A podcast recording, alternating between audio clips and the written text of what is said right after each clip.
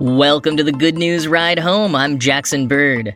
Today, many countries around the world take cautious steps toward reopening, but spikes of new daily cases are still popping up. Should people with mild cases of coronavirus be allowed to isolate at home?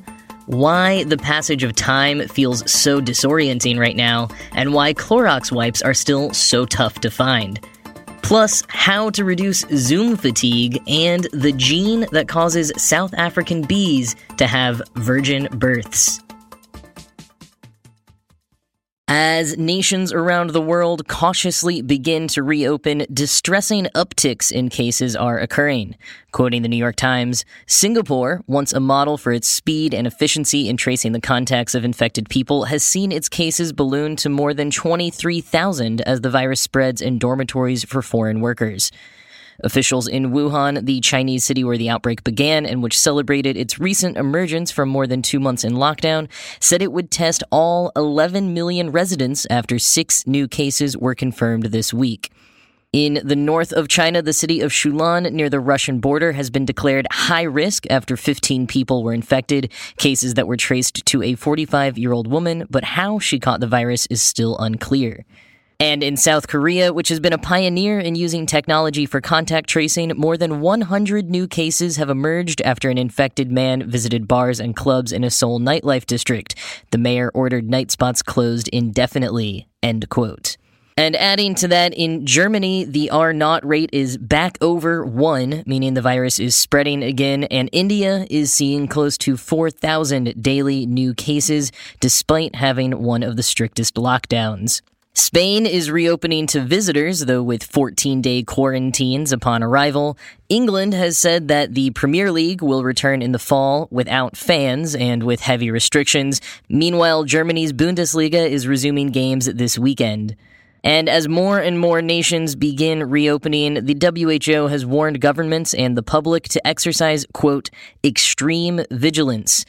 Though they did also offer some promising news in a briefing today, spokeswoman Margaret Harris said, quote, We do have some treatments that seem to be in very early studies limiting the severity or the length of the illness, but we do not have anything that can kill or stop the virus. We do have potentially positive data coming out, but we need to see more data to be 100% confident that we can say this treatment over that one, end quote. And as far as reopening here in the US goes, three upstate regions of New York will reopen certain types of businesses this weekend. Those are the Finger Lakes, the Southern Tier, and the Mohawk Valley. New York City, however, will most likely not reopen until June, Governor Cuomo said in a briefing yesterday.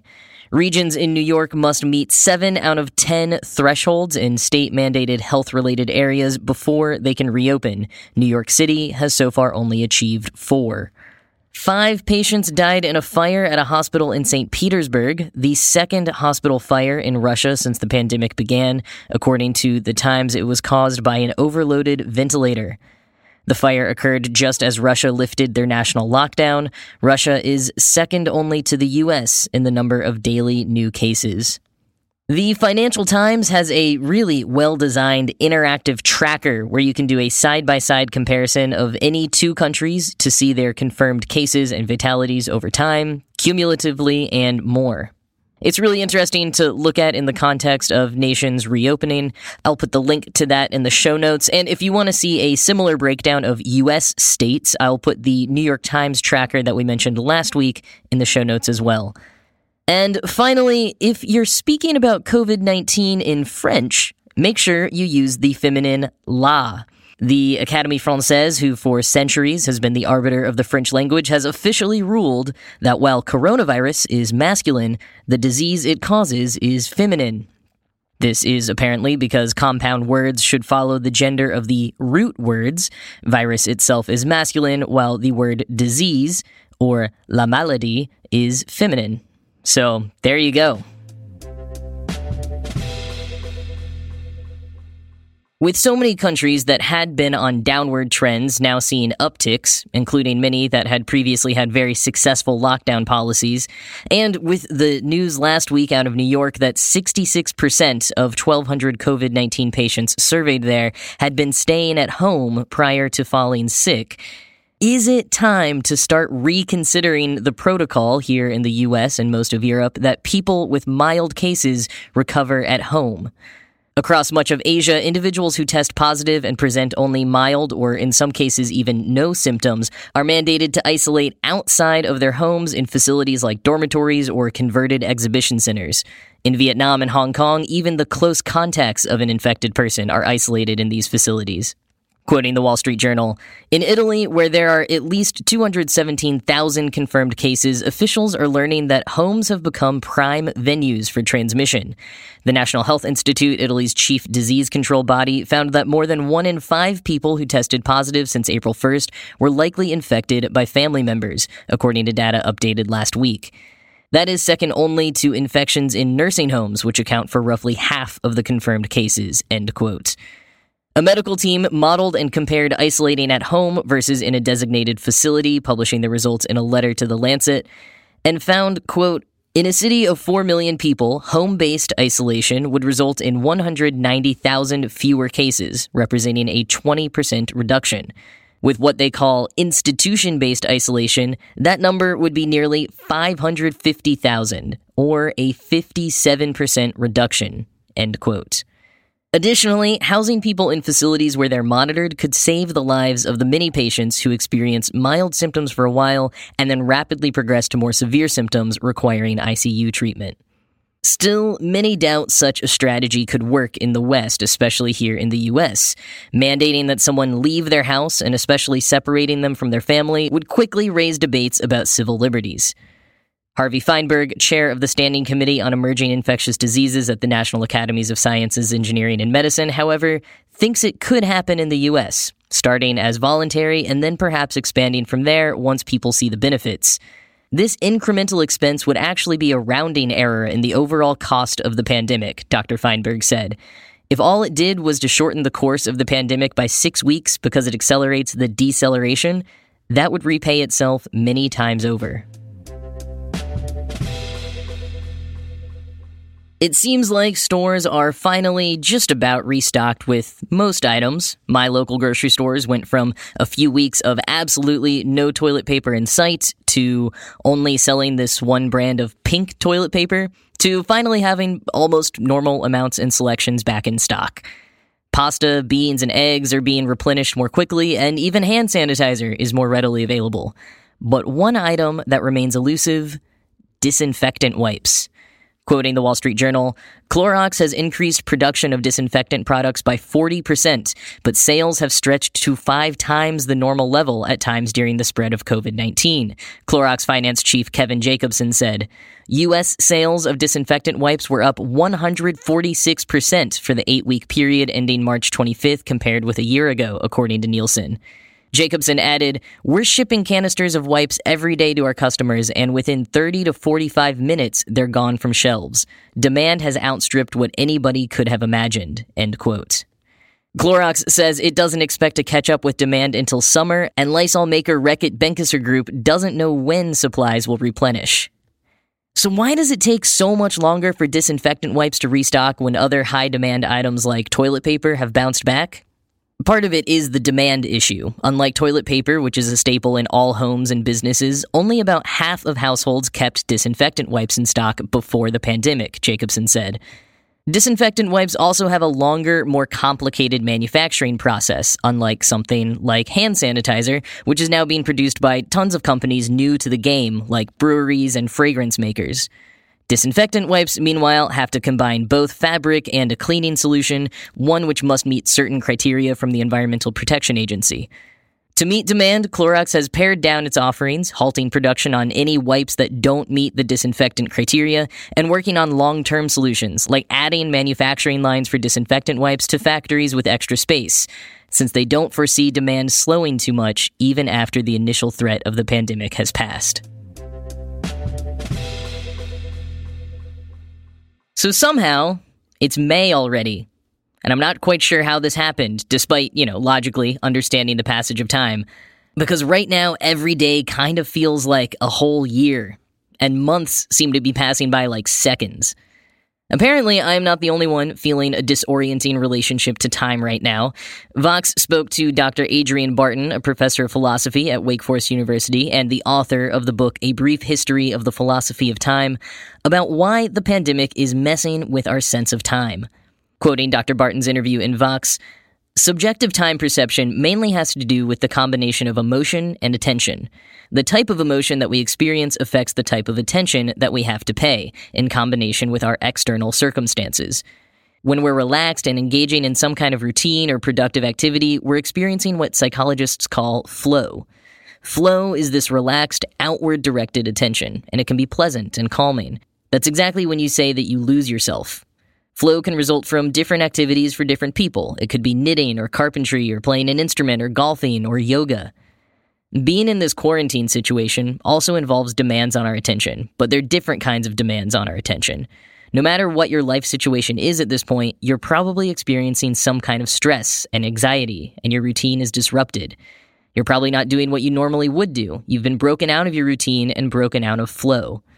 So, what we wind up with is the opposite of flow negative, inward directed attention under what we call cognitive load. That is to say, having a lot of stuff on your mind. The psychological opposite of flow is called rumination. That's repetitive, obsessive, negative thoughts about the situation and tasks you're engaged in. So, the state of rumination is closely associated with subjective reports of time slowing down and dragging by. End quote. So time can feel like it's dragging in the moment. But, Dr. Bardon adds, because many of us are out of our usual structure and perhaps doing less of things we feel productive or good about, when we look back on time, it can seem like it went by really quickly because we don't feel like we really accomplished anything. And being thrown off our schedules then throws us off our sleep schedules, which is cyclically caused by and causing more of negative feelings like stress and anxiety.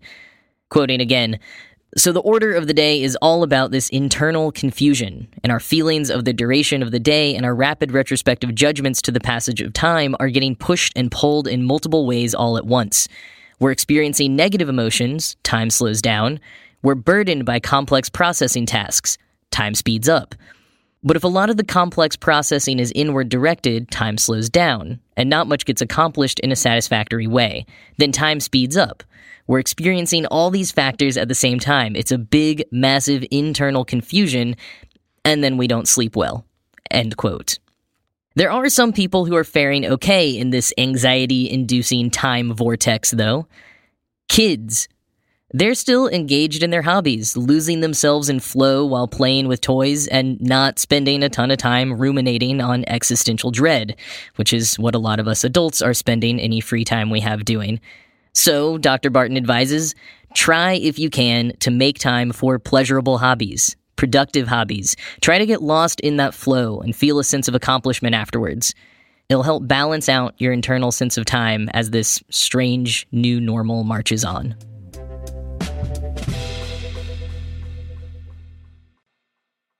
If you've been doing a lot of video calling for work or to keep in touch with friends and loved ones, you might be experiencing what some people are calling Zoom fatigue. Maybe you've come across various tips to reduce these feelings of mental exhaustion and increase productivity, like having shorter calls and more defined goals for meetings. But there are also some cool theories from audio and sound research that can be applied here. Quoting Science Alert, the voices transmitted through the internet in real time are unedited and therefore crude to our ears. That's why we can while away an hour listening to a podcast interview, but feel drained after a video meeting, even if we didn't have to contribute. Unnatural, unexpected, and annoying sounds invoke a response in our brains and forces us to concentrate on them. In a conference call or video meeting, your voice is transformed by the microphone. High pitch frequencies will be amplified, resulting in a squeaky Mickey Mouse effect. Subtle sounds such as key tapping and swallowing sounds will be captured and amplified through the system. Squeaky chairs, eating crunchy snacks, and slurping coffee can sound to the listeners as if you're chewing in their ears. End quote. The problem is, just like you often don't know when your video froze to everyone else, you can't actually hear what you sound like to other people on the call, like you can with in person situations where you're sharing an environment. So, if you don't want to be a perpetrator of all of these annoying sounds, Science Alert recommends recording a test meeting by yourself, listening back, and then making adjustments based on what you hear. Maybe changing things like the position of your microphone or switching to a mic that's attached to headphones instead of relying on your computer's webcam microphone, which can reduce a lot of environmental noise like keyboard clacks. Another reason video calls, especially group ones, can be exhausting is because we're used to being able to use things like head nods and nonverbal cues like mm hmm and uh huh to follow a conversation. Technical difficulties causing lag or interrupted speech can make it even worse. Our brains have to work even harder to process what's being communicated. A big part of solving this issue is just acknowledging that it's the reality of video conferencing. But doing things like speaking as clearly as possible and utilizing the chat feature for small commentary and clarifications, or even using closed captioning on some apps can really help as well. Also, consider the space that you're using for video calls. Quoting again, Conversations in a household environment bring background noises as well as echoes and reverberation due to room acoustics. Typical background conversations in open plan offices can easily be filtered out subconsciously by our brain due to its ability to separate sounds by their location or direction. These spatial clues allow us to focus on a single speaker in a crowded room. Without the aid of directional information, background noises and speech become a lot more intrusive. End quote. So you can keep that in mind when you're going to be speaking on a meeting and try to find a quiet place to log on, preferably with a door you can close if you have pets or small kids you want to keep out. And soft furniture, things like blankets and pillows, even bookcases, can help make the acoustics of your call sound better. Of course, all of these tips are really to help you sound better, so if you really want to reduce your own Zoom fatigue, you should encourage others you're calling to try some of these strategies as well. And if all of these video calls are making you actually miss going into the office every day, maybe you'll like this. Online creative collective Mischief is recreating every single episode of The Office via Slack in real time. You can watch along every weekday from 9 to 5 by joining the Slack workspace, in which there are multiple channels to jump between as scenes go along, including one for sales, accounting, and the party planning committee. I'm crossing my fingers for a Finer Things Club channel once they get to it. So far, they're just on season two, so you don't have to go too far back to catch up. Link if you want to follow along, as always, is in the show notes. Scientists have discovered the gene responsible for the Cape honeybee being able to reproduce asexually. Professor Benjamin Oldroyd in the School of Life and Environmental Sciences said, quote, Scientists have been looking for this gene for the last 30 years. Now that we know it's on chromosome 11, we have solved a mystery. End quote. The gene, GB45239, doesn't just enable the Cape bees to reproduce asexually, but all of those births are daughters. Incidentally, this is also the plot of one of my favorite mockumentaries, No Men Beyond This Point, in which women in the 1950s started having spontaneous pregnancies without having sex and only birthing daughters, leading men to become nearly extinct by present day. And for a comedy, it's actually pretty thought provoking. I recommend it. But, anyways, back to the bees. Turns out not only do Cape bees have the ability to produce daughters asexually, but they can also be genetically reincarnated as the queen bee. Yeah, this subspecies is wild. And it turns out that reincarnation thing can cause a lot of conflict. Quoting Professor Oldroyd in Science Daily, Instead of being a cooperative society, Cape honeybee colonies are riven with conflict because any worker can be genetically reincarnated as the next queen. When a colony loses its queen, the workers fight and compete to be the mother of the next queen. End quote. And they also present a danger to other bees. Quoting Science Daily, these traits also lead to a propensity for social parasitism, a behavior where Cape bee workers invade foreign colonies, reproduce, and persuade the host colony workers to feed their larvae. Every year in South Africa, 10,000 colonies of commercial beehives die because of the social parasite behavior in Cape honeybees. End quote. Despite the threat to themselves and other bees, scientists are enthusiastic about the discovery of this gene because many have long thought that the mystery of the Cape honeybee could lead to clues about the origin of sex, the origin of animal societies, and maybe even uncovering how to apply this gene functionally to other species, leading to fascinating and revolutionary breakthroughs in agriculture, biotechnology, and more. But until all that, we'll just keep marveling at these freaking awesome bees and, well, hoping they don't take over the world.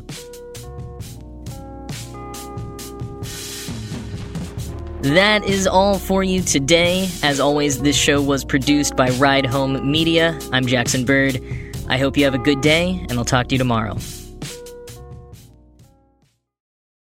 Sick of being upsold at gyms? My guy, you're currently a base member. For $90 more, I can upgrade you to our Shred membership. For $130 more, you'll be a Swole member. And for just $300 more, you'll reach Sweat Platinum.